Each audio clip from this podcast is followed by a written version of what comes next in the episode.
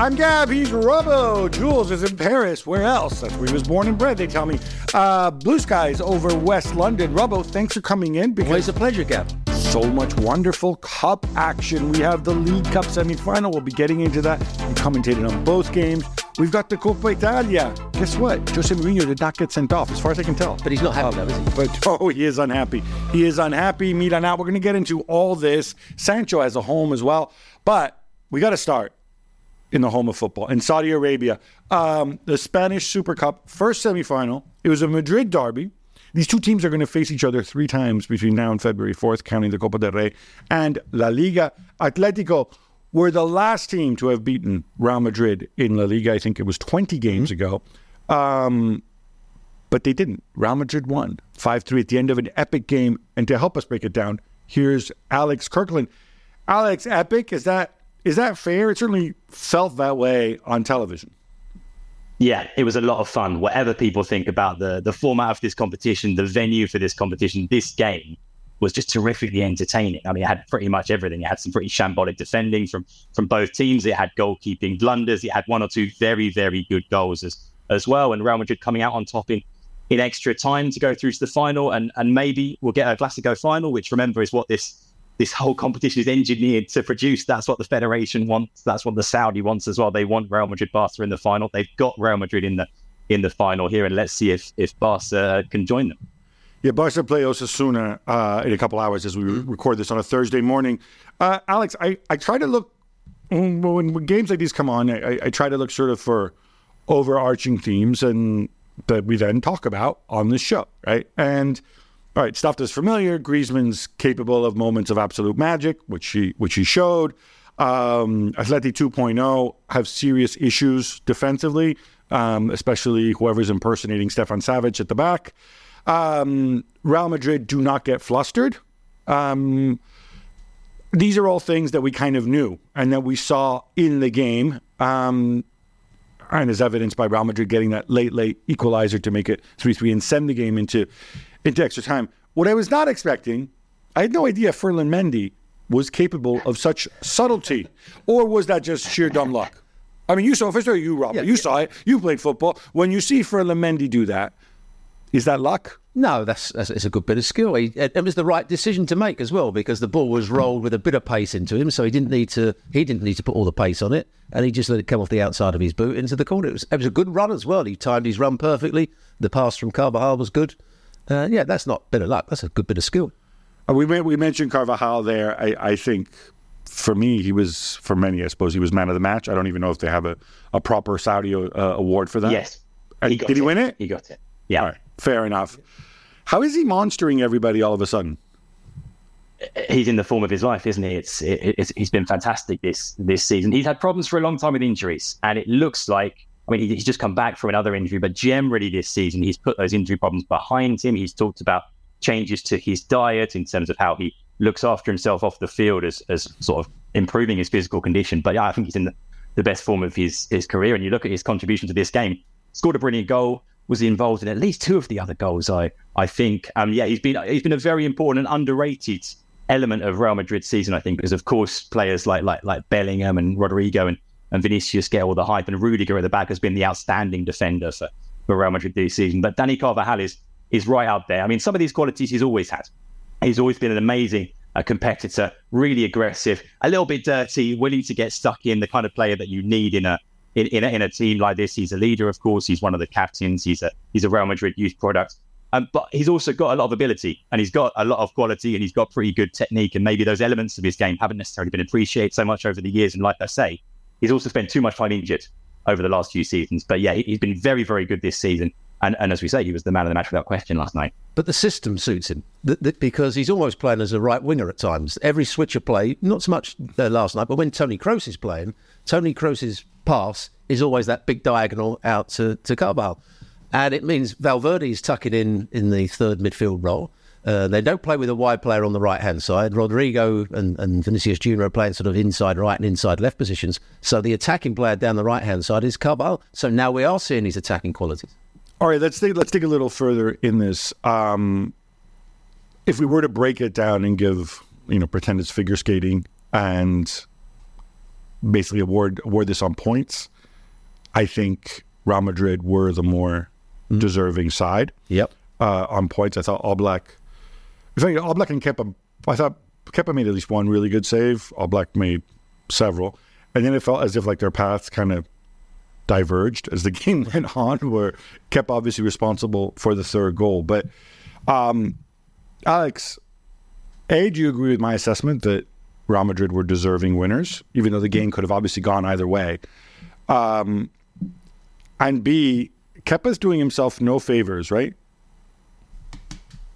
Yeah, I think Real Madrid, especially as the game went on, especially as we got to extra time, I think we clearly were, were the better team. We saw it with the changes that Ancelotti was able to make as well, bringing on players like uh, like Joselu, uh, getting some fresh legs out there. I think you can see the Madrid squad is better than Atletico's, and, and I think that's why Real Madrid really dominated extra time, and that was when they went on and, and won it. Of, of course, before that, over the ninety minutes, yeah, it was pretty much even. But I think after extra time, you look back at it as a whole, and I think Madrid certainly deserved the win.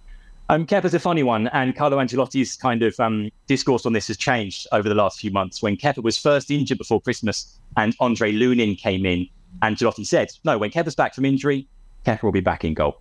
That's gone away. That's not the case anymore. Ever since then, ever since Lunin came in and did really well, and I think looked a better goalkeeper than Kepa, Ancelotti hasn't said that. Now he says, look, I'm choosing game by game. He wouldn't say again, even after the game last night, who would be his goalkeeper for the for the final. My feeling is that I think that he's chosen Lunin as his goalkeeper in La Liga and I think in the Champions League as well. And I think he's giving Kepa these games in the Copa del Rey in January and in the Super Cup. I think Kepa essentially has become the cup keeper because Lunin's played better. Lunin's more convincing. Kepa, yeah, he makes the good save as you as you say, but it just feels like a familiar image. What we saw in this game, we saw it from Kepa earlier in the season. Him, you know, the ball in the back of the net, Kepa protesting a foul that you know that he's somehow been kind of impeded or or, or pushed or, or something when he just hasn't been strong enough. That aspect of his game has always been an issue, and it was an issue again here. And I just think Ancelotti's, I think he's made his mind up. I mean, he won't come out and say that because he, he doesn't want to destroy Kepa's confidence in case he, he needs him. But like I say, my feeling is that is that Kepa starts games like this,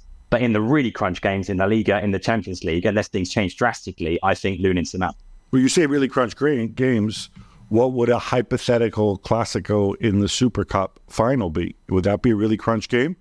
It's still the Super Cup. It's, it's still, the least important trophy. I mean, it's a trophy, but it's the least important trophy of the of the season. I, it feels kind of more important than it used to when it was glorified pre-season friendly because of where it comes in the season. Because it's mid-season, it feels like sort of the serious business starts now, right? But it's still the Super Cup. Uh, it, it's still the, the least important trophy of the of the season. So even if it's a Classico, I think.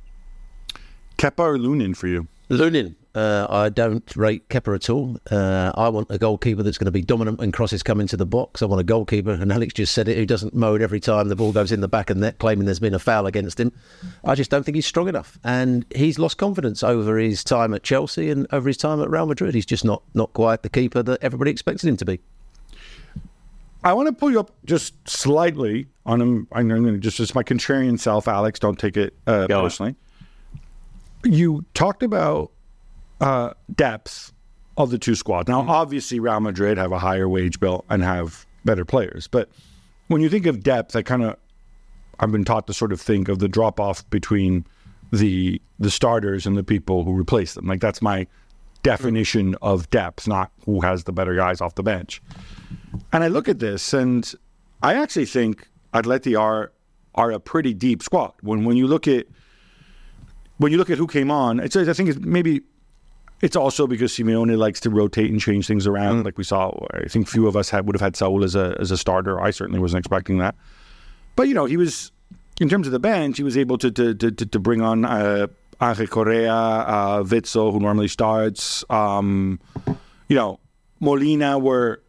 It's not like Molina is markedly worse than than their starting fullback. So when I put these things together, um, I wonder, does he really have more depth? Because Real Madrid, yeah, they brought on old Kroos and, and, and Camavinga, but they also brought on old Joselu, Brahim Diaz, who nobody, people seem to treat like a bit of excrement stuck to their shoe in the summer when, when he returned.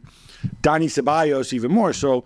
And Arda Güler, who I know we're all ecstatic about, but still just 18 years old. And I think this is only mm. his second ever game for Real Madrid. Look, I, I, think you've been a bit high. I think old Toni Kroos is still Toni Kroos. To me, he's still one of the best midfielders around. And when he came on, I think he's one of the best players on the on the pitch last night. Camavinga, what a, what a, what a substitute to have, Eduardo Camavinga, especially in the later stages of, of games with the energy that he that he brings. Joselu, who's who's a very effective goal threat, as he saw as he showed with his involvement in the um in the fourth goal, even if it wasn't um, given to him in the end. Brahim Diaz, who yeah is of has come in and become arguably one of Real Madrid's most important players in the last few weeks with the goals he's scoring, the contributions he's making. A lot of people here, and partly it's because he's Spanish, and there's always that bias here in favour of Spanish players, are saying that he should be starting every week. So I don't know. I think you've been a little bit. I, I think you've underrated a little bit there Real Madrid's bench players. And yes, Atleti have a strong squad. Yes, they do. But I think Real Madrid's. I think the quality of those players that we've just talked about from Real Madrid bringing on, I, I think is a step up. Yeah, I would say I sort of agree with with you, Gab. I mean, those players that came on, if they came on for Simeone, would they be as good as they are for Ancelotti? I think that's where the difference lies between the two sides at the moment. One's got a manager that knows exactly what he's trying to do, and they play the same system every week. The other one is caught in between the devil and the, the deep blue sea. And I'm not convinced by Atleti. There was only about three or four weeks ago when we went to Barcelona, uh, and Atleti were going to win the league, according to two or three of the pundits, because they were in good, decent form. And then we saw a, a limp performance against Barcelona with João Felix uh, coming to the fore against his old team. And since then, I'm just not convinced by them. I'm not convinced by the coach either. Yeah, I, so that's a, that's a very good transition there, Alex. Help me understand because obviously they, they are the only team to have beaten Real Madrid uh, this season in La Liga. Three headed goals, as I recall. Mm-hmm. Um, but equally, why is it not working for El Cholo? Is it as simple as saying, look, you've chosen to be more attacking and people are still understanding this? Um, is it that there's been a big drop off in the individual quality at the back? Is that something Reinildo can mm-hmm. can fix if he's fit again? Um, and I'm a big fan of his. Uh, or or is, is there something else? Because he seems to be tinkering continuously. Yeah. Yeah, I'm not sure I understand quite how drastic it's been these last few weeks when you look at the volume of goals conceded. You look at the fact they conceded three goals against Getafe, four goals against Girona, five goals here against Real Madrid. These are sort of unprecedented numbers, really, for Diego Simeone teams. And I don't, I'm not sure I can identify one factor. Yes, individual form is is part of it. You mentioned Savic and how poor he's been. You look at someone like Giménez, who wasn't great last night either. Um, Oblak, who has been a very good goalkeeper for Atletico Madrid, but um, I, I, don't know. Again, I didn't think he was great last night. Um, you heard Antoine Griezmann after the game talking about this and talking about being a collective issue, not being about just the defenders, being about the way the team defends as a whole. Um, but Simeone and Simeone himself, Simeone was trying to take the kind of the pressure off the players when he was asked about this in his post-match interview. Simeone said, "Well, it's the coach. It's the coach who, who is at fault. It's the coach who needs to find the uh, the answers." But he hasn't found those those answers yet because they keep conceding all these all these goals. And it, like I say, it's so it's so un-Atletico. Um, I want to speak of defending. Obviously, this is my this is my mm. pet issue, but I want to get your because I, I I can't ask Juls about this anymore because otherwise he gets angry because I keep repeating myself. So just going to throw it out to you guys. Eder Militao out, David Alaba out, potentially suspension prone Antonio Rudiger mm-hmm. and Nacho, who turns 34, I think, uh, next month or, or, maybe even next week. Um, he's like, oh, those will be my two center backs. Okay, one of them. What if one of them is missing? Carlos like, well, uh, we can play Tchouameni there, who I don't think has ever played there before this season mm-hmm. uh, as an emergency center back. And obviously, Tchouameni, while he's really, really good, if he's playing center back, he can't also be your defensive midfielder, which means then you have to play Camavinga there, yeah. which means Camavinga then can't be your left back at the same time, yeah. right? So it just seems like you're playing musical chairs. Or he came up with this, oh, I'll be playing Dani Carvajal at, at center back, right? Which again, yeah, he's a defender, but we had Robbo earlier telling us about how good he was going forward and what he can contribute. And again, Carvajal, wonderful player. If Carvajal is playing center back, though, he can't also play right back, which means what? Lucas Vázquez, mm-hmm. Valverde right back. I, I, I kind of feel that people should be talking more about this. And what I see is completely nonsensical. Why I think Ancelotti maybe his nose was getting a little bit longer when he was saying that, uh, and that the club will bring somebody in. But am I? Am, well, I, I want to get you, you, your view first, Robbo, uh, about this. Yeah, the, the problem with bringing somebody else in, you've still got some exceptional players who are injured at the moment and might be in for quite a while. If you bring somebody in, what sort of player are you going to bring in? Rafael Varane on loan. So you took, so that's what you're talking about, bringing somebody in on loan. I, I need somebody short term. Yeah, I don't need to spend. Don't So- need you to spend hundred million so on a centre back. I, I fully understand that that you could get somebody a body. a, a body, somebody, a good player. It can't just be any. Yeah. He's got to be a good player that you get on loan that can fill in when somebody gets suspended or somebody gets injured. Exactly. And he comes in and you keep the same shape. So you can keep Carvajal at right back. You can keep Mendy or Camavinga at left back, whoever you want. You don't bring Chuma- back into a centre half position. So I fully understand that. A loan is the right thing for Real Madrid to get at the moment. Centre half. Not Leo Bonucci though. Not Bonucci. no. He's off the market now. Uh, Alex, tell me if I'm wrong. Are, are, are people freaking out about this, or are they just like, ah, look, we're undefeated in 20? I think the key thing here is that I don't think this is Carlo Ancelotti's decision. I, I, Ancelotti No, is it's definitely not his so, decision. yeah, believe so me, he- believe me. I can assure you, I can't get into it too much. Yeah. It's definitely not his decision. But And- then and help so me understand the club's view, because there's a lot of money at Yeah. stake here. I mean, Ancelotti said before Christmas when Alaba got injured, um, he said, "Look, we'll talk to the club to see what we can do." That was him saying, well, "We need to go and do something." And the answer that came back from the club was, "No." Um, so the club clearly thinks that they can muddle through with with Rudiger and Nacho. I mean, you say that Rudiger's suspension prone. I mean, Nacho's had what two two red cards this this season and two suspensions himself. So um, he, he again just came back from one. So he's you know he's not exactly always reliable either. Um, I agree that this the idea that Dani Carvajal can fit in at centre back is sort of baffling because he hasn't really, really ever ever done it. Um, Mendy, okay, maybe True, Tchouameni looks okay when he's there, and yes, maybe he's got alternatives in midfield. But it's yeah, I, I, I understand the I understand the the question. I guess the club thinks that uh, Robbo says you need a player of the requisite quality.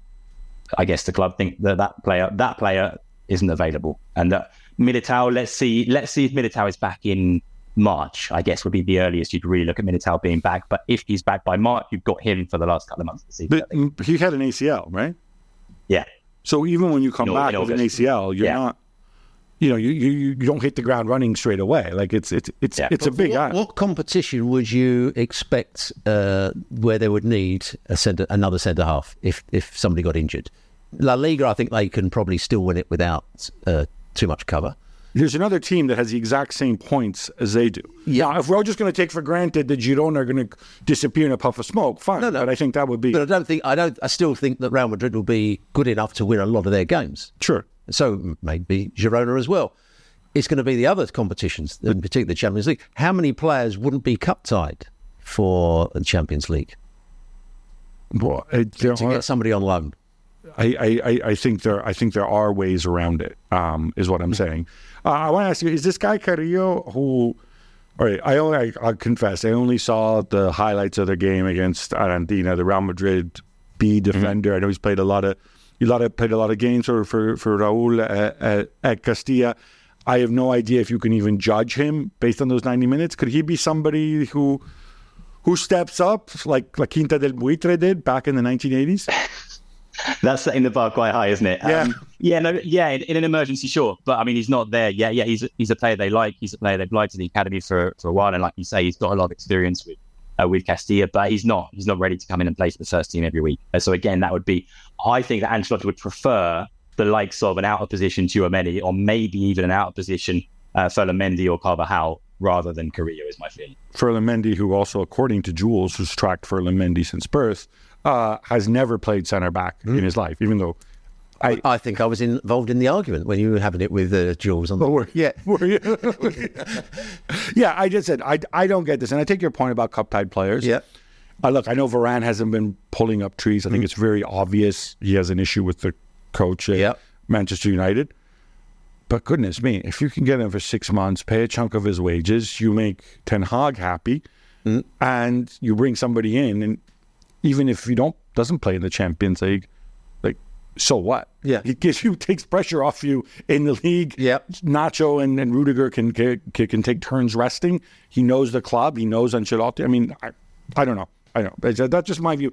Um, we mentioned Toni Kroos there. Uh, it was very evident that he was being booed because of things he'd said about Saudi. Now, a lot of people have said a lot of things about Saudi Arabia and their human rights records. I'm going to go out on a limb since I know a little bit about how the media works since I've made my living this way for 30 years. Is that some of the things he said were picked up by the local media in Saudi Arabia, and or whether it was social media or whatever, and they were presented all over the place, and people took this very, very personally.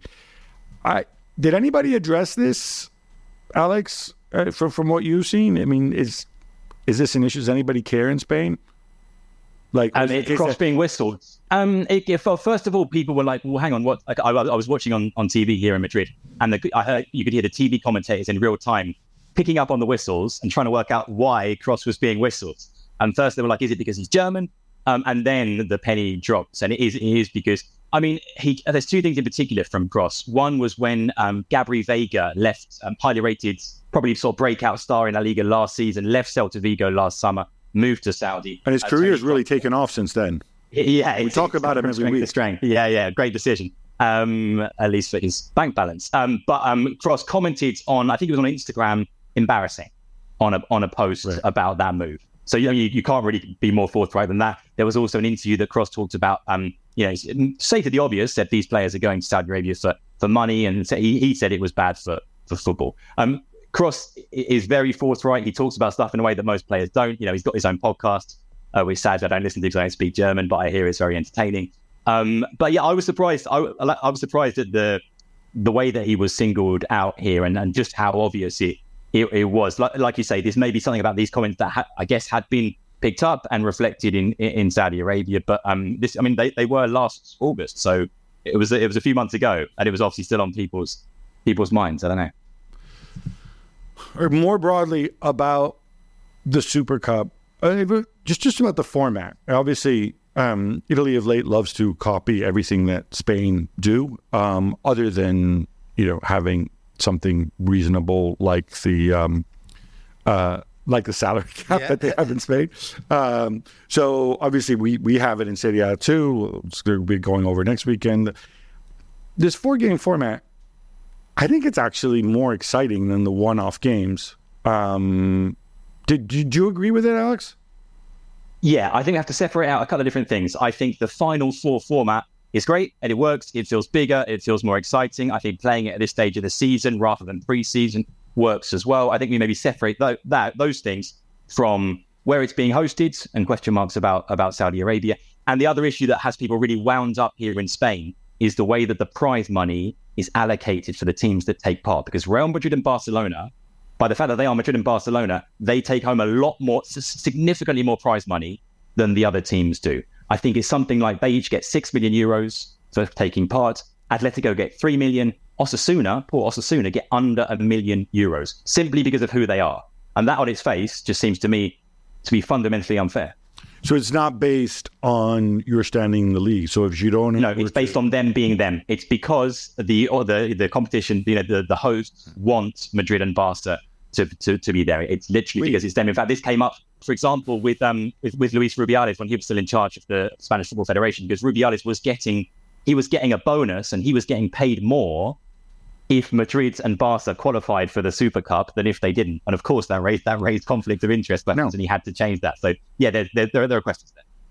Uh, is this the the Gerard Piqué um, um, negotiate this deal? It to, to Saudi, yeah. yeah okay, yeah. yeah, just checking, just checking, yeah, yeah. Um, but the competition, uh, I well, I did it last season. I'm doing the game Barcelona Osasuna tonight.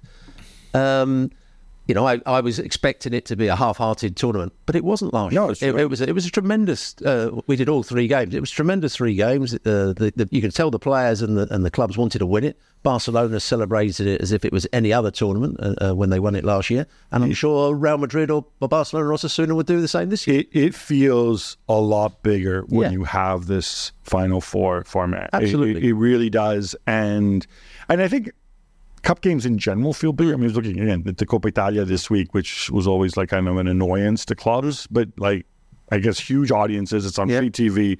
Stadiums are packed. People seem to really, really like it, despite what some presidents think. Um, you know, people still like to watch football. Supporters love to watch cup football on television. They like to go to games. It's a one-off, uh, one-off yeah. game. It's, it's brilliant. Um, Alex, final point um, on this and the the relationship with Saudi Arabia because I've heard people say this is a great advert for um, for Spanish football, and, and, and it was. I mean, it, it really was. At the same time, it was an advert that people in a lot of countries, especially in Europe, didn't see because the the rights to this are held by the Spanish Federation, not by the Spanish League. So it's not part of that package. So in a number of countries, including United Kingdom, where, where we're based, including Italy, and, and I, I, I, had the list. I forget the other ones, but a lot of major countries, this game was simply not on television. Nobody bought it. The reason being because at the moment in other in other countries, the super uh, Super Copa or the or the, like the Community Shield doesn't mean anything. It will do if you keep seeing games like this and tournaments but, like this. But I am wondering. Tebas is very internationalist in his outlook with La Liga and whatever. Um, has he pointed this out, or have, have people talked about this? About how here's a great game involving great players as a showpiece of our league, but people don't get to see it?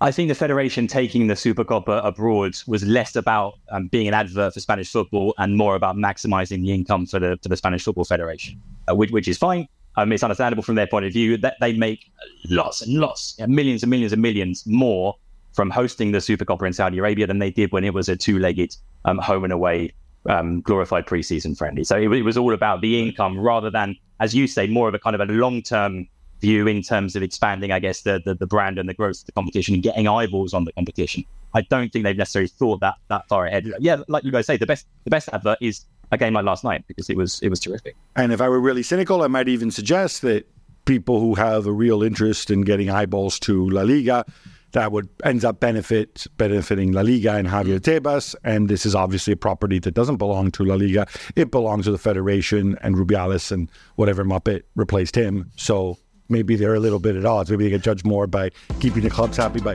sending all this money to Real Madrid and Barcelona. Alex, thank you so much. It's my pleasure, Kev. Another day is here, and you're ready for it. What to wear? Check. Breakfast, lunch, and dinner? Check. Planning for what's next and how to save for it? That's where Bank of America can help. For your financial to-dos, Bank of America has experts ready to help get you closer to your goals. Get started at one of our local financial centers or 24-7 in our mobile banking app. Find a location near you at bankofamerica.com slash talk to us. What would you like the power to do? Mobile banking requires downloading the app and is only available for select devices. Message and data rates may apply. Bank of America and a member FDIC. All right, enough Super Cup. Let's go to the League Cup here in England. First semi-final on Tuesday. Uh, Middlesbrough from the Championship yep. against Chelsea. And I'm going to get you on it, Robbo, because Boro emerged as 1-0 victors. Um, Juls and I have very specific thoughts about Chelsea. I don't think Chelsea were anywhere near, and I've been very critical of the way Chelsea have played this season. I don't think they're anywhere near as bad as people remember them, or, or pe- people think, or anywhere near as bad as they've been in other games, including games that they've won. and there haven't been many. I thought in this game, if Cole Palmer puts his chances away, Boro have to open up, and then that's it. It was to me, it was more the idea that oh, we haven't scored, Boro defending well, and then things get more and more chaotic. I think the. Am, I, yeah, am I being too kind to. You're being too kind, I think. Okay. Because the, the chances that came Cole's way were almost given to them by Middlesbrough. A couple of poor passes. Howson tried to play across to the fullback, and Palmer intercepted it and should have scored. There was another one that they lost possession, trying to play it from the back, Middlesbrough, and it came to, to, to Palmer. But what I can't understand with Chelsea, I don't understand what their philosophy is, what they're trying to do the lack of tempo in their game, how they're going to break down opposition, have they got a game plan to break down the opposition? It just seems to be a little bit um, tepid, a little bit. You know, there's times when Thiago. So I'm, I'm thinking, watching the game as a commentator, as a, as a, as a former coach, thinking you've got to play with more tempo, get the ball forward quicker, get it into the front area. And there's Thiago Silva saying to everybody, "Calm down, let's keep the ball round the back." I'm not sure what the philosophy is for. When Maybe Pochettino, if you'd played until 39, you yeah. would have been going like this a lot. when Pochettino came to Southampton, when he first came to Southampton, everybody could see, oh, look at that style of football. This is what he wants from, yeah. from the team. He then got the Tottenham job and did exactly the same there and made a big impact very early on. I don't see that impact at the moment with Chelsea. I think together with Ancelotti, Pochettino, and maybe there's something in it because mm. they both have a very vague physical Yeah. roundedness, right? I don't think there's another manager who has changed so much hmm. from his early days. Yep. Now, I, obviously, they, they, they, they can still do the high press, high tempo hmm. game, but this Pochettino is nothing like the guy who was at Southampton. Exactly. But is that by design? But presumably, he says like, okay, we won't play at this higher pace because we want to play around you. We want to. I mean, presumably that's the plan. It is, but if you if you're playing against any side, you still have to do it with pace. And there's times when you you work the ball, you pass the ball to create an overload or, uh, uh, somewhere on the field, or you get somebody that's got a bit of time on the ball. They do that, get somebody with time on the ball, and then instead of making the most of that time on the ball, they then come back and play out from what they've just achieved. And that's what I don't understand. As a coach, you'd be saying you, to the player, now you've got yourself turned, you've got yourself in an open position. Now be more positive. So Chelsea had about a zillion players unavailable for this game, as it feels like they've had most of the season. And I, what gets me a bit about this is I look at all these guys who are missing, and yes, if you'd have Fit Nkunku all season, presumably go straight to the side. Yeah. Um, Broja and Mudryk were actually the only two senior players they they had on the bench. The rest were kids. Yep. Sanchez is out, but I think frankly it's much of a muchness between him and and and, and Petrovic, Petrovic, right? yep. Reece James is obviously missing, and if Yep. he were fit all season, which he hasn't been for a long time, then presumably he'd be an automatic choice. I couldn't think of anybody else who I would say, oh yes, oh they really missed him. We're talking about really missing somebody who's generally injured for a very long time, and somebody who's hardly played for the club. Uh, that to me is the real worry here Yeah. because the guys who are out there are essentially most of those guys are your starters. Yeah. And you look at players that everybody was talking about when he was at Brighton Caicedo. You saw him as a high energy player that could do both sides of the game, was dynamic. I'm seeing a player that's very average at the moment. He's not playing badly, but he's, he- he's very average. Enzo Fernandez, a World Cup winner, who, when he was playing for Benfica, could make forward runs, would defend well, pass it well. Again, he's, he's doing okay. Is- He's is not, there he's not doing thing? anything exceptional. Is there leadership in the team? Should should the players be urging each other to to do better? Uh, Because I also wonder if you know there's nobody competing for your job because everybody's injured. Do you sometimes say, "All right, let me pace myself a little bit"? Does that actually happen at professional level? Uh, it, it can do, but I don't think that's the case. I, I- I just don't think they realise the urgency of situations. You know, uh, uh, I did the game also when they played Preston. The first half against Preston was pathetic almost. You know, if, if you were a Chelsea fan, you would say, what are we trying to achieve here? We've got 80% possession, but we're creating one or two chances in, in or, or getting one or two shots away in the whole of the first half. It all changed when they scored the first goal in the second half. But I just, there was a lack of urgency. So they could, they- they've got 90 minutes to turn it around. Hmm. If you were a betting man, you still expect them to, right? Yeah. If they could because one- Middlesbrough, yeah, you know, I, I, I- I discovered that that's where Michael Carrick was. yeah, I think they had a lot of guys missing as well. Yeah. and it looked like they said, "All right, anything we get out of this game is gravy." And I got to, I got to say, the difference in athleticism between Chelsea's players and Middlesbrough's players was ginormous, and I don't think they'd be able to cope uh, with the, with that intensity in the second game.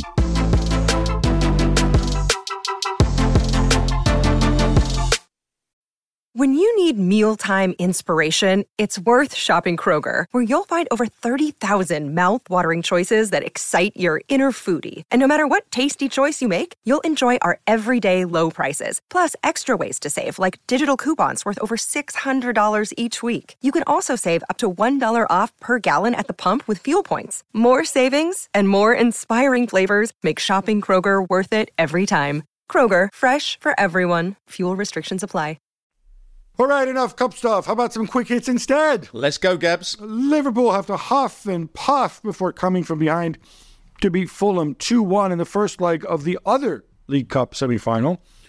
Robbo, shades of the Arsenal game where they kind of throw up a stinker and then come alive in the second half? Yeah, first half uh, they had lots of possession, but didn't play particularly well. Didn't create too many opens. There was too much Sterile possession, I think, is Sterile possession. Uh, too much passing, not enough penetration. Uh, and Fulham had a chance maybe to go 2 0 up. And after that, when they scored their first goal, then you got the Liverpool roar, the, the Enfield roar. They played much better. But it's going to be a tight second game, I would say. Curtis Jones, I think, right now, arguably Liverpool's best player. I would the ones where they're well. available. He's been excellent this season. Milan are out of the Coppa Italia, beaten 2 1 at home by Atalanta. But Gab, they're not happy about the penalty converted by Koopmeiners. Yeah, the uh, RoboCoop, as uh, he's known to his friend. Milan took the lead 1 0.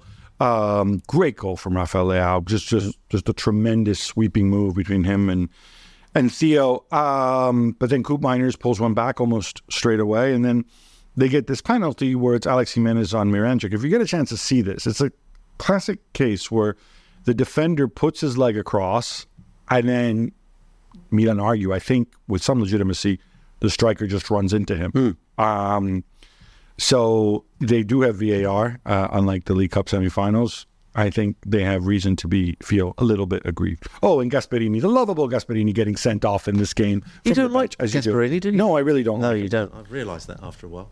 this was way back on Monday, but Manchester United beat Wigan 2 0. So they advance in the FA Cup. Robbo, signs of life? To a certain degree, I mean, Wigan. better. It's better. They won the game. Uh, I wouldn't say comfortably, but they had lots of possession. Wigan played very much uh, as you would expect uh, on the back foot and defended. Tried to counter attack. They had a chance early on, but apart from that, it was a fairly easy game for Manchester United and one that I don't think tells you anything about their way, Where they are right where now. they are right now. It was a Rome derby in the other Coppa Italia game on Wednesday night, and Lazio had the upper hand 1 0. Gab, I'm guessing Mourinho wasn't too happy, was he? Yeah, so this game was very old school. It was so first half was horrendous to watch. Uh, second half, I thought came alive much better, especially after after Lazio got their penalty, which Roma complained. It's one of those penalties where, again, if you haven't seen it, where a player is going to kick the ball and the opponent Just gets- puts his foot in the way, didn't he? puts his foot in the way. Mourinho says that this is a modern penalty. This is this never used to be called. First of all, is Mourinho right? I don't remember this being called very often. I think was. if if it wasn't if there wasn't VAR, it wouldn't be called because it, it looked as though two players are going for the ball at the same time, and the referee would have been very hard pressed to say who got the ball and who got the, the player. Um, but obviously after that, I mean, Roma, Roma, I think you weren't playing too much, and they didn't really have a chance on goal until like the very end with with Belotti, and then after that there was a weird overhead kick from Lukaku, but but but we're talking like sort of minute ninety, right? Um, I think Lazio probably deserved it on on the balance of play, but I, I agree with you. I think Mourinho has a point about that penalty. In the end, obviously, because it's a Rome derby, turned into a zoo, and three players were sent off. Of um, yeah.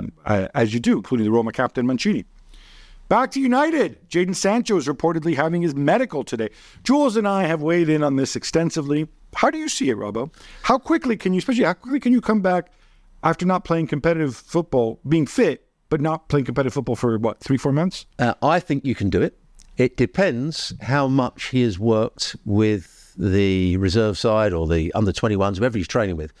He won't be fit if he's just trained with them. If he's gone and done other work away from it, and I, I can talk from experience because I was out for a year and a half. Yeah, but you were injured. I was injured, but I still I, I, I had a long period where I was getting myself fit, and I turned up to, to the West Ham and said I'm fit to play, and they played me in the game, and I played really well uh, because I knew I'd done all the right work. If Jadon Sancho has just gone a, gone through the motions, that's a that's a problem. If he's worked extra hard away from the club, then he'll be ready to play straight away. I would say. I wonder where he fits in because they have a lot of wingers and attacking midfield. They certainly do. Uh, Radu Dragusin is on his way to Spurs in a deal worth $30 million, I presume that is, or is it £30 million? it's euros. It's Euro, euros. should I say. Is he really the Romanian uh, Van Dijk? Well, let's see. He's a tall central defender with a man bun, so surely he Oh. must be. Um, like he's he's a physical defender. I think he can. He's he's decent on the ball. I don't personally. I don't think he's better than Romero and and Van de Ven based on what I've seen so far. But he has he has a high ceiling. I think he can Yeah. continue to improve. Uh, I think playing for Genoa and playing for Spurs and Postecoglou Spurs, it's going to require a pretty a really big adj- adjustment. Yeah. and he's going to have to do that on the fly. Is he athletic enough? We'll find out. Uh, he's certainly strong enough. Yeah. Nasser Khelaifi says Paris Saint Germain are the right club for Kylian Mbappe, and he wants him to stay. Are they the right club for Mbappe in the career development?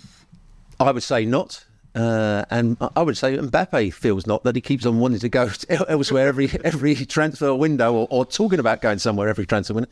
The ideal move, I think, was it has to be to Real Madrid at some point because that would be as long as Ancelotti's still the manager. Because I know you love Ancelotti, but Ancelotti seems to get the best out of top class players. So I would think the best move would be to, to move away from uh, from uh, Paris Saint Germain.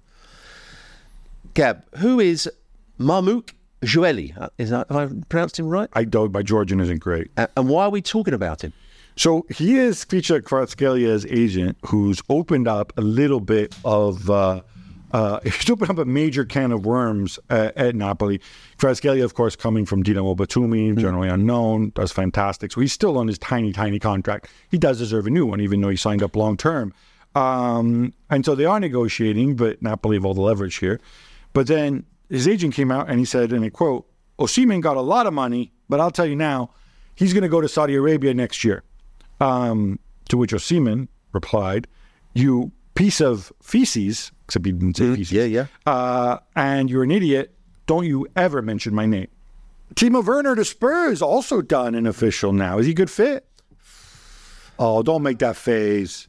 Remember good Timo Yeah. before he came to the Premier League. Three years ago, maybe three and a half years ago, where I expected him to do wonderful things at Chelsea because he had pace, he scored goals, he looked as though he's uh, a clever mover off the ball. But we didn't see that at Chelsea. I think he's lost his confidence. He's not been so good when he's gone back to, to Bundesliga.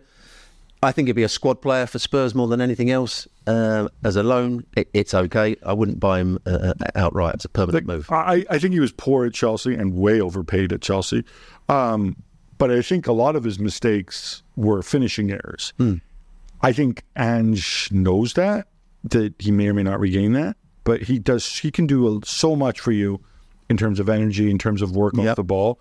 Maybe he'll turn into some Gabriel Jesus type. And you like Ange as well, don't you? You think he's a great manager and can maybe get the love best it. out of Timo Werner. Let's hope, he, let's hope he does. Fourteen and a half million pounds to make Yeah. the move permanent for it works Let's out. hope Not a bad does. deal. Gab, the African Cup of Nations kicks off this weekend. Who have you got to win it?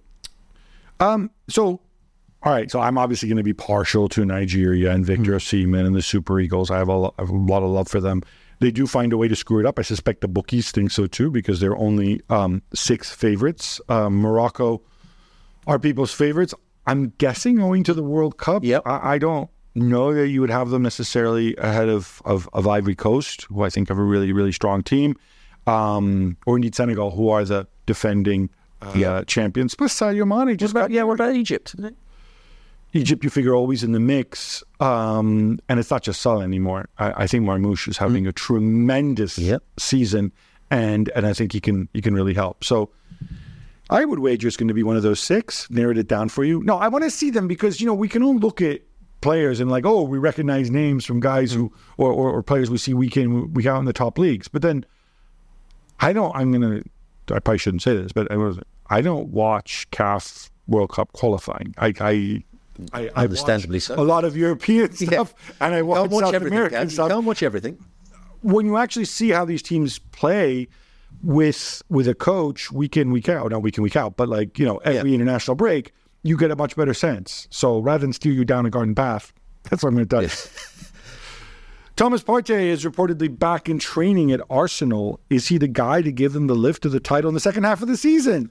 Uh, I like Thomas Partey. Uh, is he going to make that much difference? I don't think that's the area where Arsenal have got problems. I think uh, Rice is obviously come in and done a, a very good job. They've obviously tried to play with two more attacking players, Odegaard on one side of him and sometimes Havertz on the other side. Uh, maybe they want a bit more energy in that midfield uh, to play alongside Rice and play Odegaard further up the field. I think it's a better side when he's in. He's in it, so uh, it could improve. Him, but I don't think they're going to win the title just on that. Uh, No, I, I'll tell you what. I, I, I'm not a big Partey guy, but I do think he can he can help your. I, I look, you you watch a lot of Arsenal. You can tell me if I'm wrong here. His original vision of Rice in front of the back four, and then that sort of line of four with with Havertz and. Odegaard. I don't think it's quite working. Works against certain teams, not others. I think it also hurts Odegaard because Yeah. he has to. You know, he gets relegated more to Saka's side. Yeah.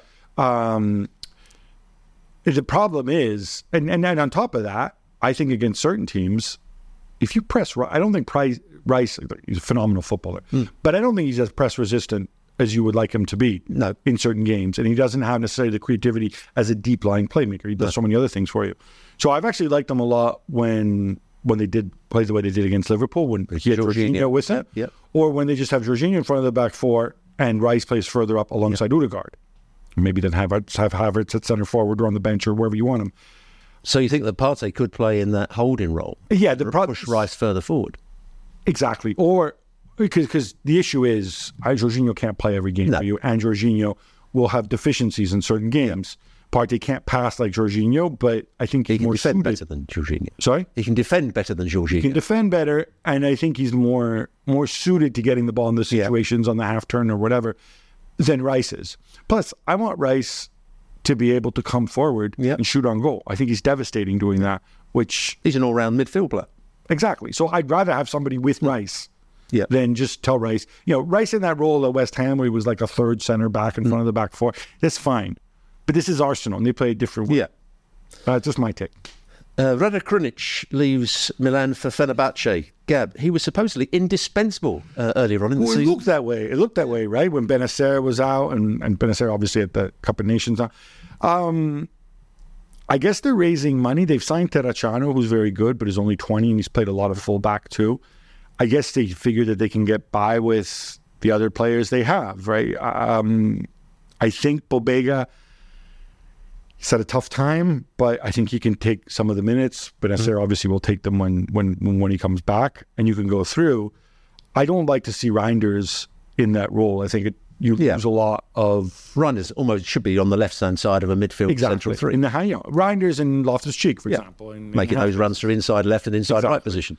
Um, but I guess they want to raise some money.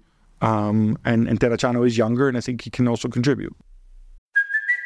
Hey, it's Kaley Cuoco for Priceline. Ready to go to your happy place for a happy price? Well, why didn't you say so? Just download the Priceline app right now and save up to 60% on hotels. So, whether it's Cousin Kevin's Kazoo concert in Kansas City, go Kevin, or Becky's Bachelorette Bash in Bermuda, you never have to miss a trip ever again. So, download the Priceline app today. Your savings are waiting.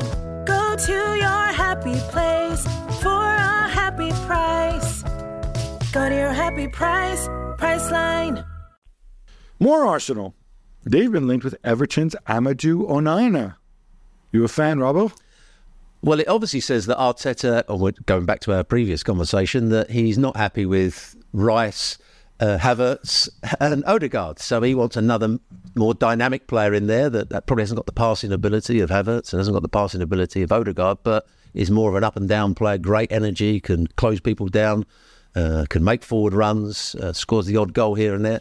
So again, I think he could play alongside Rice and Odegaard play as, almost as the, the number 10. I think that's how he wants to go, Arteta. And Onana is as good as anybody in the Premier League at doing that. He's, he's tremendous. What I would imagine, though, is I know Everton have a ton of issues, Hmm. but you they would want an arm for a leg, an arm and a leg Oh, for yeah. and like something close to Rice to Declan Rice money. Yeah. And I don't think Arsenal are prepared to spend that. That's why they want Thomas Partey fit There ready for action. Fiorentina are also through to the Coppa Italia semi-final, beating Bologna on penalties. Gab, you like both these managers, don't you? Vincenzo Italiano and Thiago Motta. Yeah, I really like them. I really like the way they play football. They play very attacking football. It's not going to be for everyone. Okay, that said, this game obviously finished nil nil. but um, Not a good but example. no, but they're very modern managers. They're very positive. They're very positive managers who who show you that hey, I don't need massive names, massive salaries to create chances. You know, some of them have very good individual players. Obviously, Nico Gonzalez for uh, for Fiorentina and and Zirkzee, who's come up really big for Bologna. So could one of these be the new De Zerbi? Um, possibly. I mean, Thiago Motta, I think his next club is going to be a big club, not necessarily in Italy. Obviously, he's got the pedigree having been at Barcelona and at Paris Saint Germain as a player. I think he was at Paris Saint Germain as a youth coach as well, Yep. if I'm not mistaken. So, um, I think these are two guys to keep your eyes on. Leo Bonucci's nightmare at Union Berlin is over, Robbo. He's on his way to Fenerbahce as well. What's it like when a ball playing center half gets older? What does he need to do? He needs to read the game a lot better. Um, That's never been his problem. It's never been everybody's problem.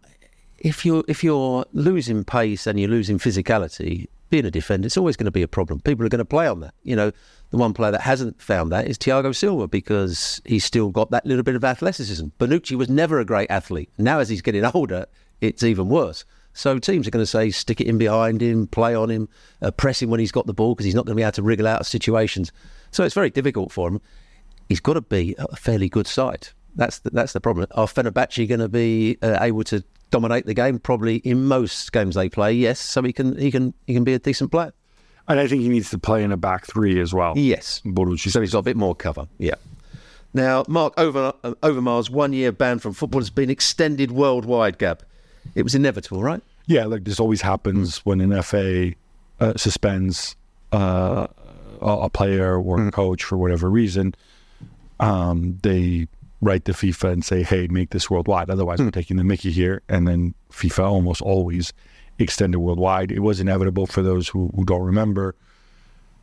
He sent highly inappropriate messages to to female employees. Uh, you can't, you can't, you can't have that. No. Hopefully, he's contrite and he's learned his lesson. And, and you know, I don't, I, I'm never averse to giving second chances to people who are found guilty and admit their their mistakes. And and I'm assuming that's going to happen here. More moves in the Premier League to Dortmund. Ian Maatsen, who's a player I really like, he's going there on loan from Chelsea. Um, Robbo, he he was uh, an attacking fullback at Yep. Burnley last year. Did really really well. Yep. Uh, Pochettino saw him maybe because he's little. Yeah. Saw him as a winger. Didn't get much playing time.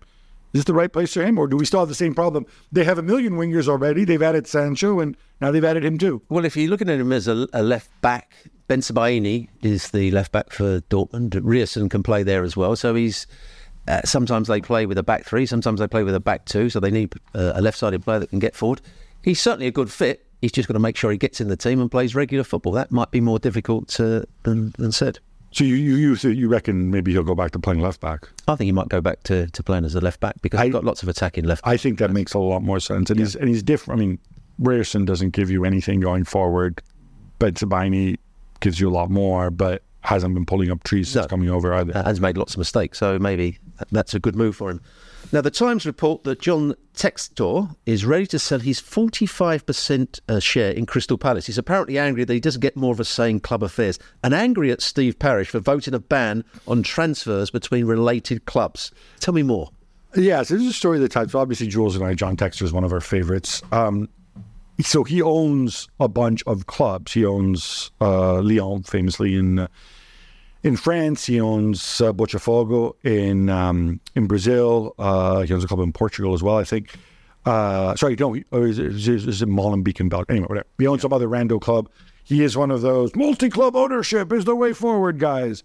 Uh, this is what I never understood: is he he's the biggest individual shareholder in Crystal Palace. Um, you still have Harris and Blitzer um, involved there. You still have Steve Parish, who also has a big chunk. And yet, he doesn't get to run Palace. And I think this really annoys which to me suggests why did you buy that? Why did you put this money in if you weren't going to be in charge? It seems to make no sense to me. And obviously, look, Steve Parish isn't Textor. Parish is going to do what's good for Parish and what he cares about, and what's what he thinks is good for Palace. And a ban on transfers between related clubs to Steve Parish makes a lot of sense. Now, ultimately, that ban didn't go through. Um, they didn't get they didn't have enough votes. But I find it extraordinary that Textor would be able to go to Parish and say, "Oh, Steve, you need to do what I say."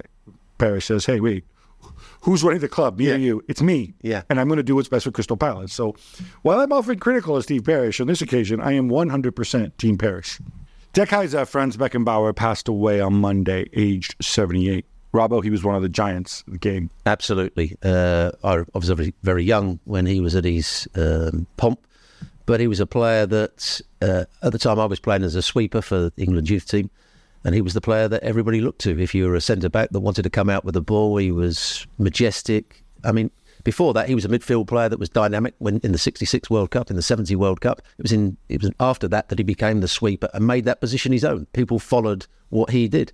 He could play the ball with the outside of his boot. He was like a Rolls Royce when he came out with the ball, and obviously a good character. And he won so many tournaments. A great player, uh, great uh, a defender, but also a great footballer when he came out with the ball. And then after that, he went Yeah. into coaching, and all he did was take Germany to the 86 World Cup Yeah. final where they were beaten by the magic of Diego Armando Maradona. And then in 1990, they actually won it as well. And that was his only coaching experience at that point. Yeah, and afterwards, I got, I got the sense he didn't really enjoy No. the day to day of coaching. Um, but he became an executive at uh, at Bayern, and then later came the bits that perhaps tarnish his footballing legacy a little bit. Um, he had a bunch of issues with with FIFA uh, after becoming a member of the FIFA Executive Con- Con- uh, Council. He was accused of corruption. That case was never. That case had basically expired because the statute of limitations expired in 2021, I think. It it leaves you a little bit wanting what wondering what what might have been, right? Yeah. Um I, I my memory of Beckenbauer as a player is pretty much zero, although I want to to throw in the fact that he was also very relevant in the US because he joined the New York Cosmos, played with Pelé and Giorgio Chinaglia and Carlos Alberto and won won three titles in, in four years, Yeah. right? Uh, back when you know, the North American And he still League- came back to the Bundesliga after that and played for Hamburg for and won the title again. yeah. He had a lot of injuries that season. It was his final season, I I think. think he played 28 games in that season. Um, but what what struck what, what what strikes me about him, the Beckenbauer, I knew which was the post was the Beckenbauer, the football, the FIFA Yeah. executive. Um, at the 2006 World Cup, he was the head of the organizing committee. Uh, this is another thing which later got him into a bit of trouble, but he would he went to every game and would fly to every game by helicopter. And I remember I was I think it was at the Westfalen in, in, in Dortmund um, for the Argentina with a very young Leo Messi uh, Serbia game, and the helicopter arrives, the car park like right next to where we were. This is like an hour and a half before kickoff, and he gets out and he starts shake smiling and shaking everybody's hand, but it's like random like car park attendants, like bin men, you know, Serbian fans who are like, oh wait, that's Beckenbauer. Like he he really was had this charisma, had this mm. leadership. Um, and I think that was a huge part of why he was a successful, mm. why he succeeded as as Germany manager, mm. And that was a big part of of his success. And they also say he led, uh, Helmut Schön was the manager in 1974 when they won the World Cup, but it wasn't a, a, great tournament for them in terms of the way they played. no, they lost to East Germany. They lost to East Germany, but people say that it was Beckenbauer that eventually took over the team because it was not going the way they wanted to, and Helmut was They were a goal down in the final against uh, Johan Cruyff's Clockwork Orange. No, I, I think that charisma, that that side of it. The other thing is, he's a tough cookie. Hmm. Um, the greatest game, World Cup game ever played, uh, according to FIFA. Uh, which it- Italy won, of course. Oh yeah, they they they, they did. Four, Italy, three? Germany four three in extra time, 1970 World Cup semifinal, which would have put him in a collision course with Pelé in the final. And by the way, and I say this now, and I hope the Italian gods don't strike me down. I think West Germany. I don't know anybody had a prayer to beat that Brazil 1970 team, but West Germany would have had a much better shot than than Italy did uh, in the final. I think, but he played from like minute 70 until the end of extra time with his arm in a sling taped to his side. He's, he's, he's fractured his collarbone. Yeah, in fact, I mean, he is. He was a one tough cookie as well. Yeah. Ah, farewell, Kaiser. Two years ago, Dani Alves was playing for Barcelona. Now he's in a prison awaiting trial for rape, and his bank accounts have been frozen in a separate matter involving missed, uh, missed child support payments. Neymar is apparently paying his bills. Is that true, Gab? Uh, that's what's that. That's what's been reported. Um, it's sad for Dani Alves. I think it's sadder still for the victims um, in in what happened. Uh, it's a very ugly story. She owes two and a half million in child support to his former partner um, and also former agent. So the Brazilian court has frozen his funds in one case, and in the other one, he needs to mount legal defense for his case. He says the incident where he's accused of rape was consensual, um, but he can't afford a lawyer. Uh, it's it's it's it's it's crazy how quickly things have unraveled, and you know I, I don't think you can fault Neymar for saying everybody yeah. deserves Yep. to have legal representation, right? So I, I got no issue with Neymar doing this. Robbo, this brings us to uh, uh, to an end. Thank you so much. As always, in. Gab, it's been a pleasure working with you. Um, we're going to be back on Monday avec Juls, of course. Uh, until then, love the game, love your neighbor, love yourself.